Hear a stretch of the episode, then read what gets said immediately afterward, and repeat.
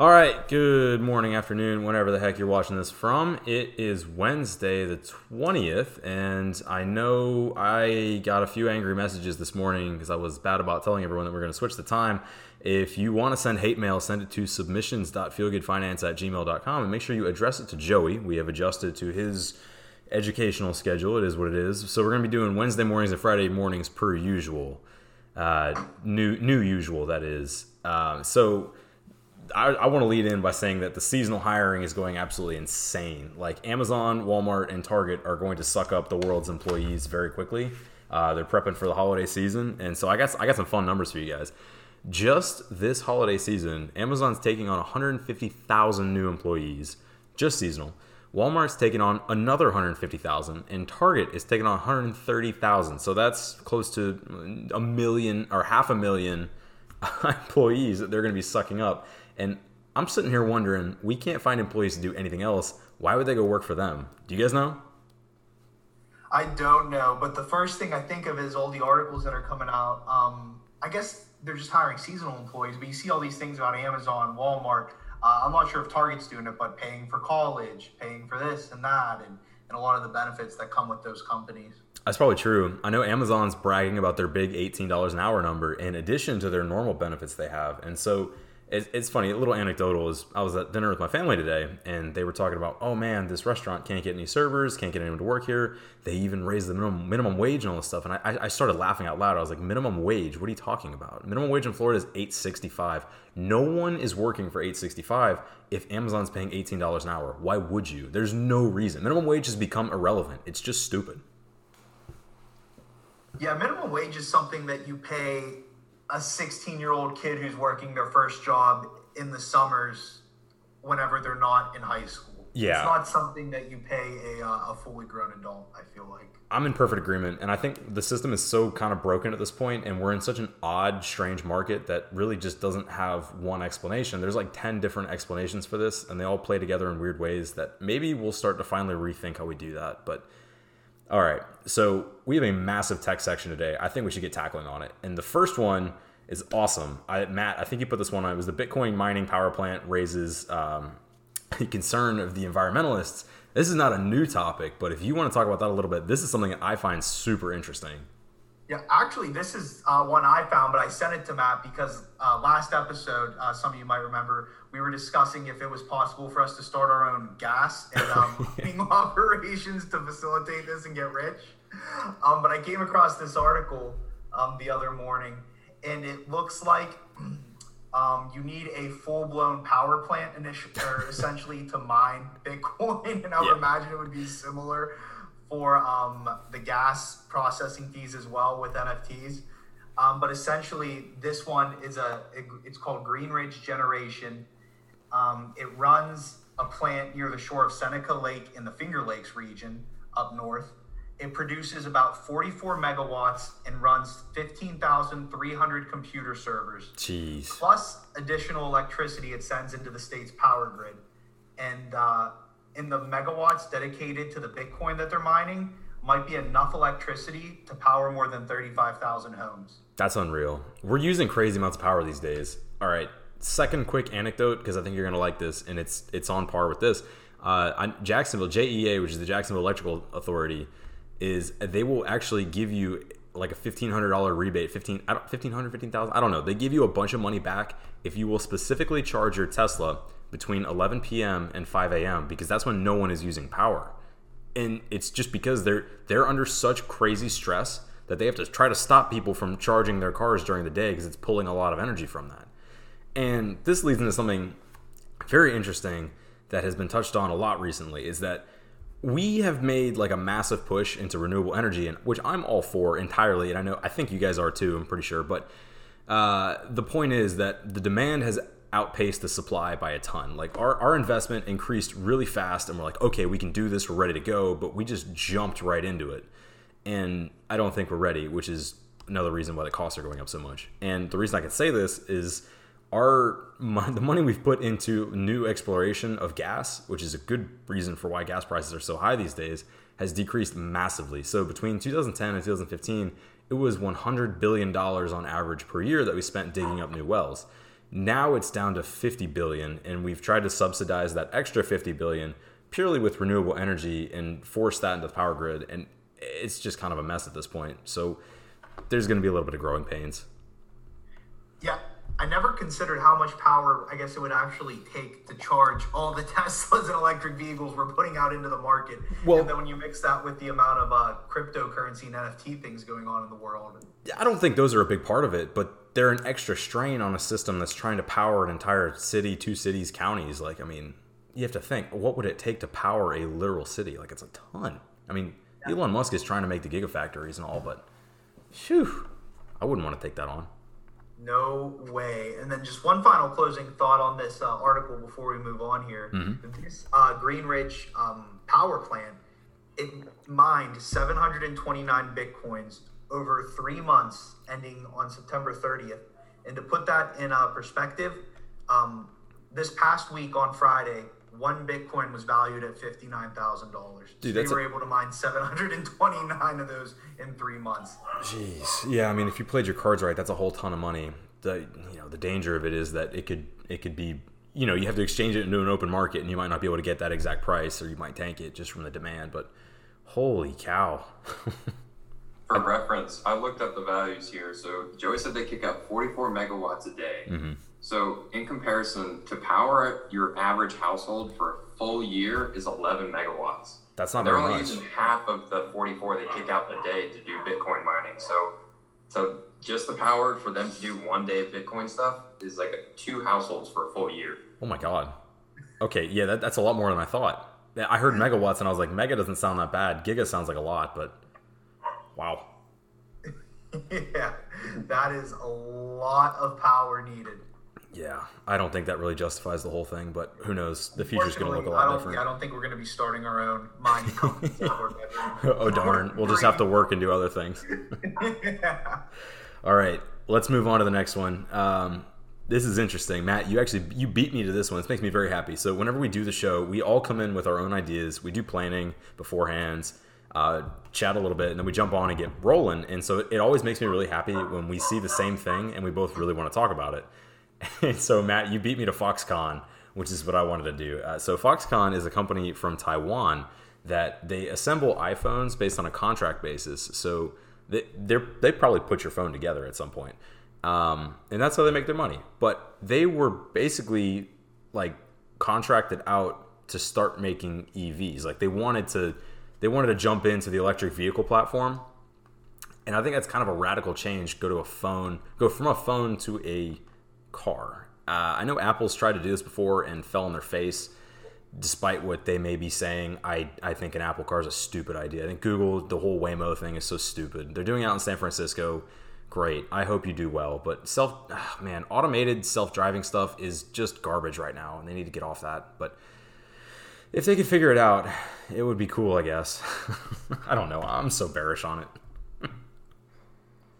So the cool thing that I heard about Foxconn was that they're trying to make it open source with their EVs.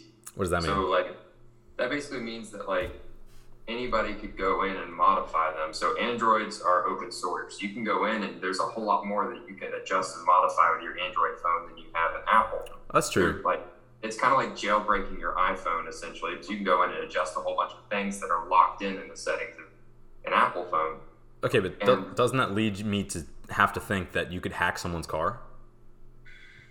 Um, it doesn't necessarily mean necess- uh, less security. It just means that you could go in and modify yours, change it, tune it, do different things, make it more personalized in your own way. But it doesn't mean that it's easier for you to hack into the next person's car. It just means it's more modifiable. Cool. Uh, I'm actually on board with that. I'm all about modifying stuff. I see that you also have in here that they're making deals with Fiat, Chrysler, and Fisker, which is interesting because Stellantis is kind of jumping into that kind of thing too, and they are the ones that build. Uh, they own Fiat, Chrysler, Jeep, Dodge, Ram, etc. So I'm starting to think if all these companies are kind of converting into the shadows. I know we had the we had the big, the big three. Was you know uh, Ford, GM, and then obviously we have Mercedes, BMW, probably not BMW, but a bunch of the really big car companies that come out recently have been like, yeah, we're totally converting over by 2030, something like that, down with the internal combustion engine. And it's such a radically different statement from what they said like two years ago, even. And it, it makes me laugh. It's like these people are so they're so foolish. It's like they came out and they, they used always and never, which are words you should just never use in a press press conference ever. But But it doesn't matter for them. I mean, they can use those however, however much they want and then change their opinion and then still be okay. It's, no one's going back and saying, you said you'd never do this, and we're not going to buy from you for that reason. yeah, it's just me So it really screeching into the, the Twitter void. it's literally just me because nobody else cares. It'll be interesting though. I mean, we got everybody switching over to electric vehicles, which is great. It's fantastic. They're all running on electricity and not kicking out CO2 emissions. Yep. But what we're doing in return is we haven't had an equal match, like you're talking about, in renewable energy to supply that for those cars. right. So we're not having wind farms. We're even shuttering nuclear plants because they're kind of sketchy from a lot of people in their opinion. So like we're not having those, and there's some of the greenest energy you can kick out. So it's like we're just swapping out combustion engines for more coal plants and natural gas plants. And I remember back in like I guess my high school time, JEA was shutting down those type of plants. Right. And it's because, you know, a lot of the garbage is all it's all public image and all that stuff and they just want to be able to say that, you know, we're shuttering all those gas plants and everything, but it's such a complex topic and it kind of bothers me that we don't look more into it. I mean, the overwhelming themes of the internal combustion engine versus the electric battery are kind of wrong. They're one is good, one is bad, which is just not true. It's a bit of a balance between both.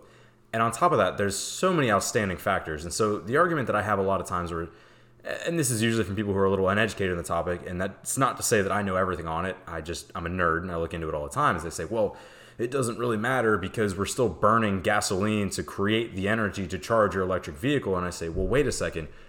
That's true, but we've created a new efficiency because the energy that you get from burning that little bit of gas turns into a ton of electricity that can charge a whole car to run all the way through the week, as opposed to having to put, I don't know, 17 gallons of gas into a car that you'll burn through in that same week. That's a whole lot of gas you're burning.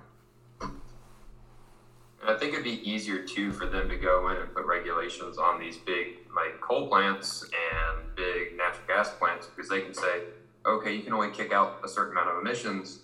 And so they put all sorts of different types. I remember my dad worked in a power plant, like so they like had all these scrubbers and filters that they had to push their uh, output through Yep. to make sure that basically the only thing they're kicking out is uh, clean air. Yeah, they're just like massive catalytic converters, right? Pretty much, yes. Jeez. Yeah, ah, man, it's kind of backwards, but either way, all right.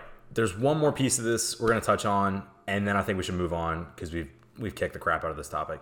So there's a bunch of I think Tesla's involved in this somehow, but they just had the big environmental summit in Glasgow, which I I'm ashamed I can't tell you exactly where that is. It's somewhere in Europe. And uh, the big overwhelming theme of that was that they're going to start using satellites to pretty much determine where the world's largest polluters are. And it's kind of an interesting topic because it's a lot of governance stuff, and we- avoid the politics whenever possible. But what I like about this is that now you get to basically use unequivocal data and say, okay, look, there's this hot spot on the world. Can we cut that down because that counts for like three other countries in itself? And I think if you could target the the massive pain points, the less mass, the like the smaller pain points don't have to really change their lifestyle, and they can you know have an easier shift over. I, I just think it's a really good thing for everyone. I'm, I'm kind of I'm really really excited to see what happens in the next two years about this kind of thing. I think satellites and space. Let's use all that stuff. It's great. I agree, and uh, because a lot of it, and you know, is just kind of finger pointing. And yeah, we have the numbers, but it's like Yeah, it's just they're the world's biggest polluters. They're the world's biggest polluters. But whenever you have the satellite imaging, and it's like, here are the facts. Yep. You can't say the numbers are wrong. You can't say someone miscalculated. This is from a satellite in space. This is what we have. Yeah, it's good. Let's take the politics out of it and get moving. Might as well. All right. Anything else for tech, guys? I think we're ready to uh, keep it rolling. Okay, fantastic. I thought that was going to roll a lot longer. That's good. We got through a ton of content there, which is. Oh wait, there is one more. I'm so sorry. We're going to go back. All right.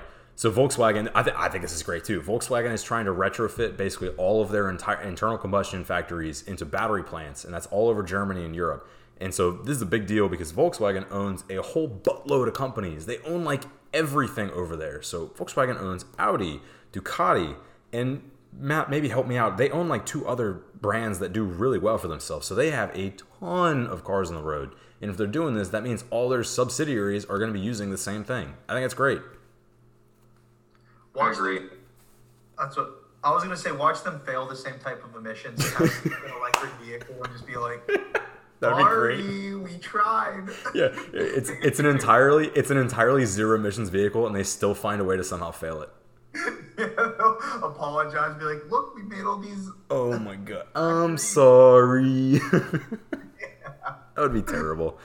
Oh, those goons. Yeah, they keep trying to cheat and it's ridiculous. I the only gripe I have is that the Volkswagen electric cars are so flippin' ugly. They're ridiculous. They just look like stupid vans with no grill, and I'm I'm very upset about it. I'm sick of ugly electric cars. I'm so sick of it. And my Twitter feed will pop me up the concept for the, the Tesla Roadster like probably once a week or so. And it's gorgeous. It looks like a sexy little Lotus. Like it's awesome. And I say, I want that. I want that. Where the heck is it? That's beautiful. I don't want to buy a four door car. I don't like four door cars. I'll buy you a truck if I want to buy a big car, and I'm going to buy a sports car if I want a small car. End of story. It's easy. It makes sense. Why the heck do we keep designing ugly, stupid electric cars? It's frustrating. I think Elon's keeping the Roadster on the back burner. He's just waiting because, like, we just had the Lucid Air come out, and they beat them by a little bit. Okay, that's a pretty car. range. That's a very pretty car. and he's just waiting for someone to come out with something that totally blows them out of the water, and then he's going like, "Okay, by the way, Roadster's coming out next month. Here you go." I like And that theory. Drop it, and blow up the world. Oh, I haven't thought about that at all. That's a great theory. That's it's really fun. Did you? That's his ace up his sleeve. He's waiting. That's so fun. I can't believe I didn't think of that. Did you see his uh his tweets about the Cybertruck today? No. What what he say? So someone came on and was like, "Oh my god, I hate the side mirrors in the Cybertruck. Why would you ever have side mirrors?" And Elon said, "We're legally required to have them. However, we've made them very easy to detach if you so choose." I love the guy. He cracks me up. Oh man, he just does whatever he wants. Yeah, well, he, he gives you an out. You, you know, the law. He understands, which is nice, that the law gets in the way sometimes because it's over. We've overlawed everything, and ah, it's great. Man, my favorite thing on the planet was when California. It was one of the California senators was tweeting like at him about how horrible he was and his company's ruining everything. Blah blah blah. And he said, "All right, message received. Next day, I'm moving to Texas. Bye." Left. Me They're all up. on the way out. They're all headed to Texas, aren't they? All those big uh, software companies. Yeah, they're trying. I don't know. I don't want to get into that one. That one turns political at some point. All right. So we're going to jump over to real estate. We touched on real estate last week a lot because we were talking about Blackstone and Zillow and how they're having this big old flipping war just buying from each other and jacking all these prices up. And there was a great report that came out today, which is yesterday for you if you're listening to this fresh, that Zillow has officially overflipped themselves. So they have a branch of their company that they call it the iBuy, iBuying or something like the iBuyer. I don't know. And it basically like allows you to flip your house, like buy a house, flip it, and sell it back for more. So they have overworked themselves. They basically overflipped themselves on this. And I don't want to say I called it, but I called it. Uh, they ran out of staff that could like judge these things and could accurately come out there and make an assessment in your house. So they've started making really bad bets, overpaying for stuff, underselling, and it's awesome. It's just a classic story of you totally overexerted yourself. Why did you not see this coming? blows my mind. And so then we have great, awesome new hot companies like Open Door, who I see advertisements on Hulu all the time, constantly. They'll basically let you do your entire home sale from your home, like phone, not to you know be punny or anything. Genius. You don't have to deal with agents or anything. You literally just do the whole thing, get it over with, boom. Their margins are so much higher than Zillow's apparently. Don't have the exact numbers, but it's great. Better technology, fewer people involved. Love it. So it sounds like Zillow did their own version of 2008 market crash within one company. Yep, that's They exactly made right. a bunch of bad bets and now they're paying for it. Uh huh. Well, they went up and challenged the bigs like Blackstone, who literally run the world, and they lost, which was terrible. The other piece of this is that the acquisition firms are they're all buying each other, which is funny. I read this all I read this in the real estate news like every single day. Whenever I you know I wake up, do my whole thing, and it's like, boom, new acquisition company was acquired. I said, oh, that's kind of ironic. It's all like the like the medium fish are all snapping up the small fish, and then the big fish are snapping up the medium fish in turn, so that everyone's now all under five different layers of names, and it's ridiculous. That got me thinking, like, could prices realistically rise forever? And I literally gave myself a headache trying to think up how this would work today. It was awful. And what I came to was like, we've had such a heck of a past two years of a crazy market run. Prices are going crazy, inflation's catching up, wages have now risen pretty much across the board, and everyone's just generally unhappy and grumpy. Uh, so I was like, the only way this would actually work is we could continuously buy everything forever and prices could go up, but that would require a constant issuance of new debt, new money printing. Uh, the Fed would have to be buying up that debt constantly. The markets would have to be fluid as anything. The wages would have to constantly rise at a steady rate. And my head hurts again just thinking about it. It's miserable. So instead, I'd rather forget that headache and just let's just have a market crash and just be done with it. I'm sick of it. Just get the hangover out of the way. Yeah, if it's Yeah, un- Deb. Go ahead, Joey. I was gonna say if it's inevitable, might as well, right? I don't know. I just we're gonna get exhausted at some point, and I'm I'm tired just thinking about it. And we've been calling it for so long. I hate when people call doom and gloom because it's never actually doom and gloom. But God, like you just at, at some point you have to stop drinking and accept that there's a hangover. It's gonna That's a happen. great. That's a great point. When people call doom and gloom, it's it's never actually doom and gloom. No. And that makes me think of something someone once told me. I forget who it was. Might have been one of the football coaches I had in, in my past, but they said uh, it's never as bad as you think, and it's never as good as you think. That's true. Uh, so you mean I know. That's I find that true for a lot of things in life. If you're anticipating a, a market crash and they keep telling you it's going to be the Great Depression, it's it's not going to be as bad as you think. But um, yeah, but you're also not gonna get you, rich you in a day. yeah. Same with highs. I mean, if they tell you that something's going to shoot up after that and it's going to be a new all time high, everyone's going to get rich, it's never going to be as good as you think. Yep, Naval Ravikant says that too. He says something about um, it's like eighty percent of the problems and solutions we create are all in our imagination. None of it's real life, which I agree with.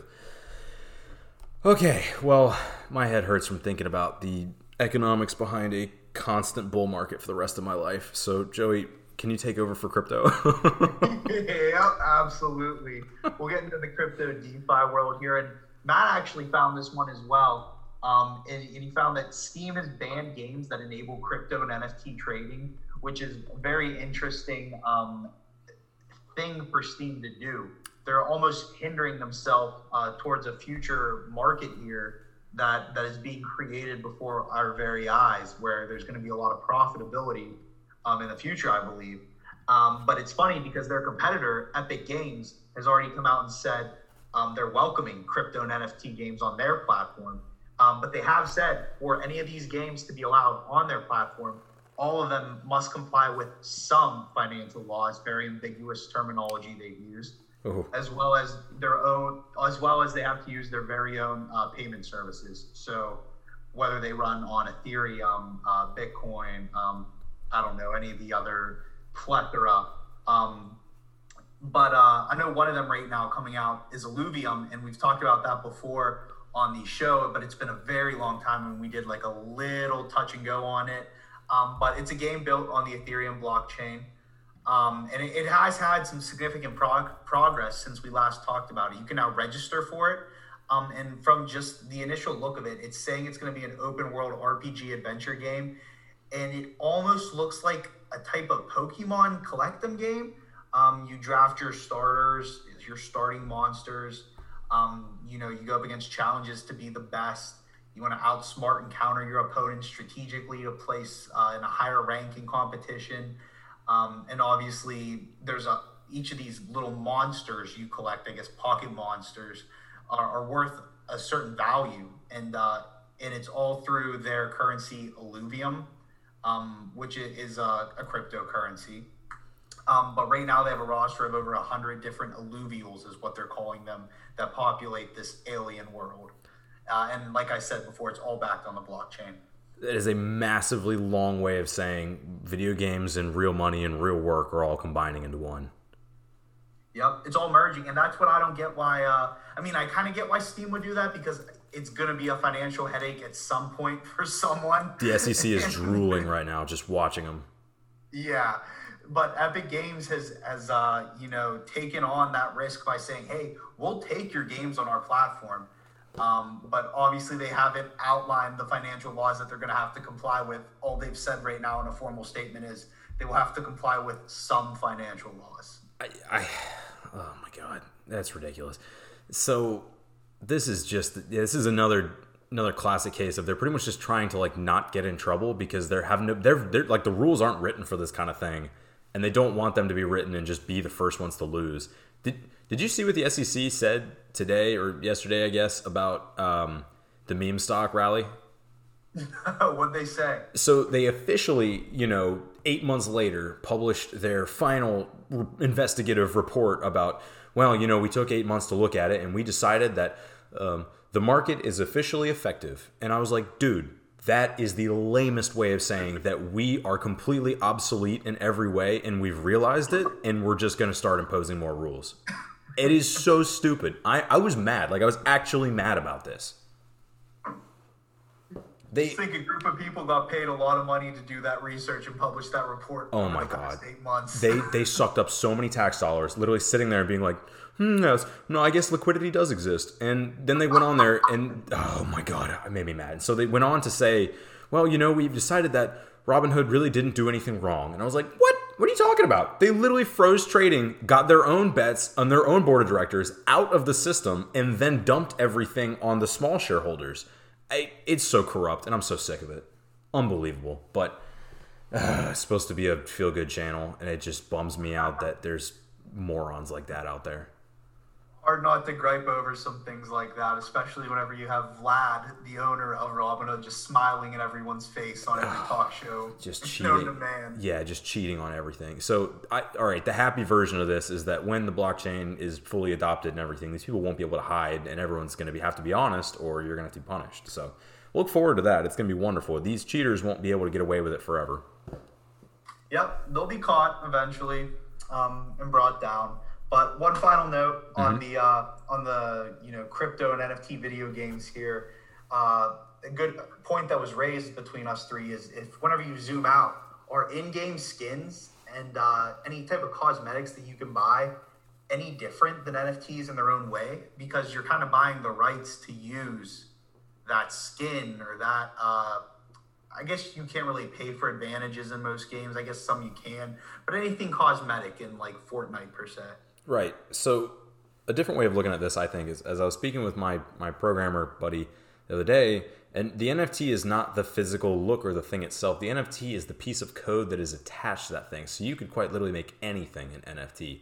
And if you could assign a specific piece of code that you could purchase or sell to any of these any any anything video game wise, then yeah, technically it becomes a tradable asset. Yeah, that was my question, Mike, because both you and me, John, we play Warframe, which has lots of different skins and weapons and this type of stuff, and it has its own currency within game As that most you can trade these with and that type of thing in its own markets. How is that any different than this next game that's coming out, other than the fact that it literally says the new game that's coming out literally says it's attached to an NFT marketplace and all. Right. It's the same thing. It just doesn't have the like crypto attachment. I agree with that. And tech companies are going to be really smart if they can create games in which you can use your actual money to win and profit. And people are, if people are rewarded in the physical world for outperforming others in the digital world, that creates a market in itself, and that is value.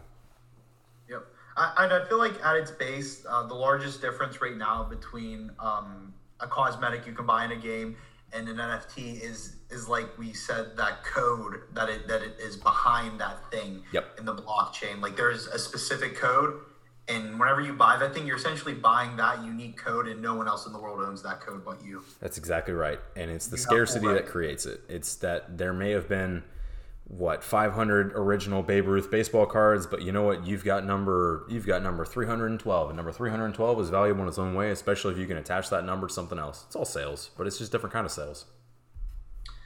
Next generation sales. All right, I think we've run that one into the ground. Yep, we did good there. All right, we're gonna do a five second quick little stop for logistics reasons. Uh, for you, it's going to be two seconds, and then we're gonna be right back. See you in a sec.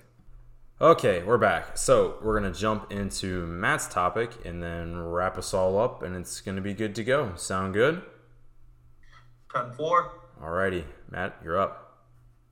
All right. So for today, for my Matt's Medical Minute, uh, we're going to talk about how medicine's going into the tech world. So with everything how it's been the past two years, tech is a major playing field as medicine for medicine going forward. And we're having a lot more instances of telehealth. You're uh, on the phone with your doctor, on Zoom with your doctor, texting them, that type thing.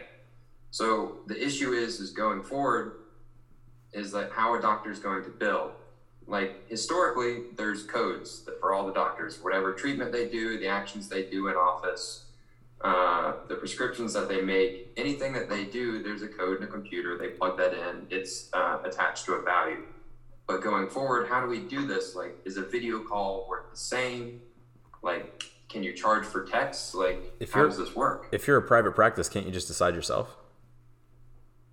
I mean, I assume you can, but like, there's a lot of different weird laws that are in place for doctors. Like, there's specific ones that like apply. There's one called EMTALA, which basically means that under that law, you can't turn away any emergency payment, uh, patient.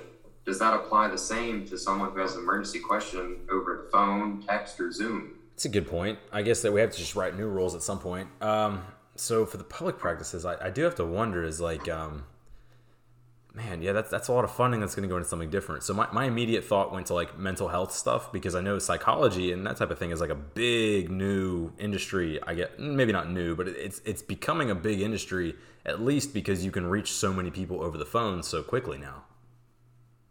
Right, and that's great if you're in a field like psychology or psychiatry, whatever it may be, where you don't have to physically touch someone, you just need the interaction, the face to face, or even just voice. Yep. But like, I don't know, people are having more medical devices in their homes now, whether it be on their phones and their watches, that are becoming more and more available for them to do a lot of the tests that doctors would do in office just for your general checkup. But like, if you're doing these, is it the same value to you? Do are you willing to pay more for the convenience of staying at home, or are you going to want to pay less because you're not getting that in-person experience with a doctor who's physically there, touching you, checking you out? Uh, Joey, help me out here. I would think a subscription model will work pretty well. Is like that would come to mind. As I would think, you know, for someone who knows that they require a decent amount of medical help, you could you could you know offer different amounts of time, but basically have like an all-in-one package that was the most expensive, and say, all right, I will be available at any time for you, simply because you're paying me quite a bit of money. And then for someone like me, who I not to brag, really don't have much wrong with me medically. I wouldn't do anything like that. I would have no need for it. I would just pay on a as we go basis, which would probably be a flat fee. I think a uh, subscription based model is genius here. Sorry. Yeah, you okay? oh, I've had a little uh, a little cough here the past couple of days. It's been uh, bringing me down. oh no. But so maybe I do need a subscription based model. That would be convenient. If say- I could hop on a video call and see what the hell's going on with this cough I got. Do I Great, have great the segment there. I can confirm though I do not have the Rona. so, but I think if you had different tiers to a subscription based model, like you were saying, I don't know, maybe one allows you uh, one checkup every six months, one allows you one yearly checkup, one allows you X amount of emergencies. Um, I don't know. I don't know how you could segment it. I'm not in the health world, but I feel like there are ways you could segment like premium care, standard care, uh, care plus, um, different type of levels. I know exactly where Matt's going to go with this. How can you turn someone down if someone's like texts you and they're like, "I'm having a heart attack," and you're like, "Yep, sorry, you're not paying for that." Well, you need the you need the clause like Yeah. okay, no matter what level you're at, if you are dying, we will help. We'll, we'll deal with it later. We'll just seriously, we'll, we'll, we'll just write it up. It'll be all right. yeah, there's See, these that's little the thing. asterisks. Is like under the EMTALA law, they are required. If someone comes to you in an emergency, you're required to provide treatment. You can't turn that patient away. right. But if someone has access to you 24 7 via video call, text, instant message on your doctor website, how do you work that out? I mean, especially if like it's your primary care physician, like the person you go to at your little family doctor's office in town, like that's not who you go to in an emergency. That person's there to do checkups, ear infections, flu, that type of thing. They're not there if you're having a heart attack, really. That's not their section. I think I could solve this.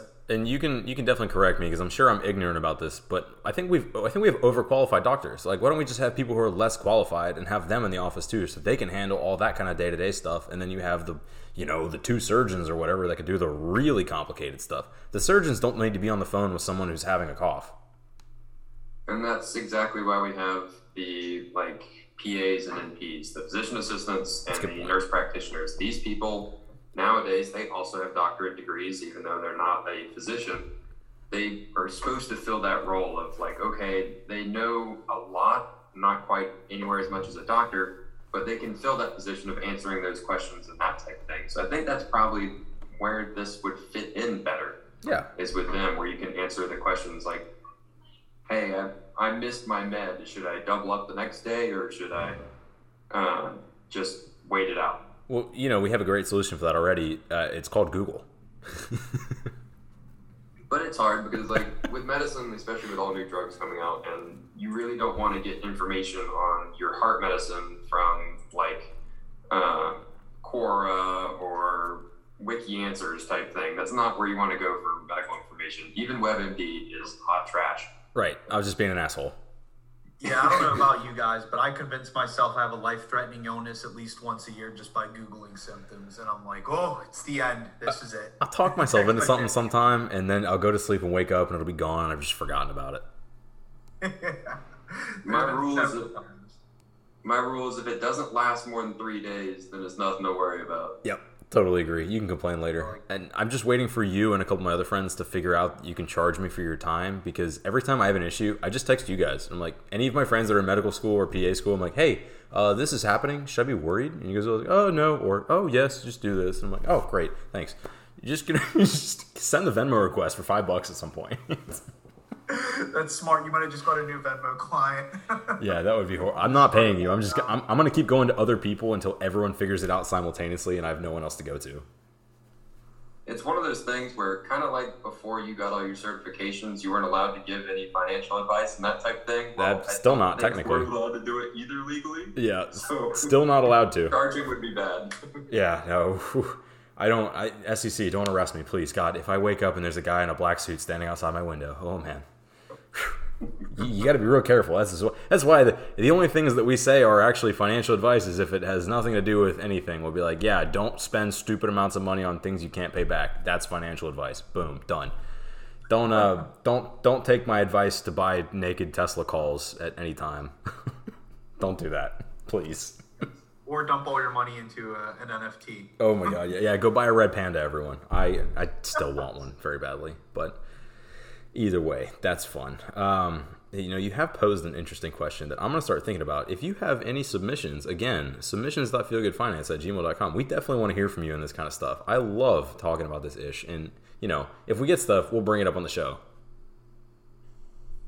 yes, please reach out. We'd love to hear from our audience, even if it's just criticism. All criticism's good criticism because it makes us better. Yeah, send hate mail to our Twitters. yeah, if you don't like the new Wednesday episodes, that is on me, and it's gonna have to stay that way until December. Sure. Because of grad school. Boo. Yep. All right. I think that wraps us up for all the basic stuff and the specific stuff, all in one. Joey, do you have yourself a quote today, or are we going to be waiting for 20 minutes? I do. I have a great quote from another author, uh, one of my favorites. Um, her name is J.K. Rowling. you may have heard of her. Is that her name? the quote is It is impossible to live without failing at something, unless you live so cautiously that you might as well not have lived at all, in which case you fail by default. I love that. I like that a lot. All right. I got a quick counter quote. I think you're going to like this too. Charisma is the ability to project confidence and love at the same time. I love that. Natural born leaders are able to do both. That's perfect.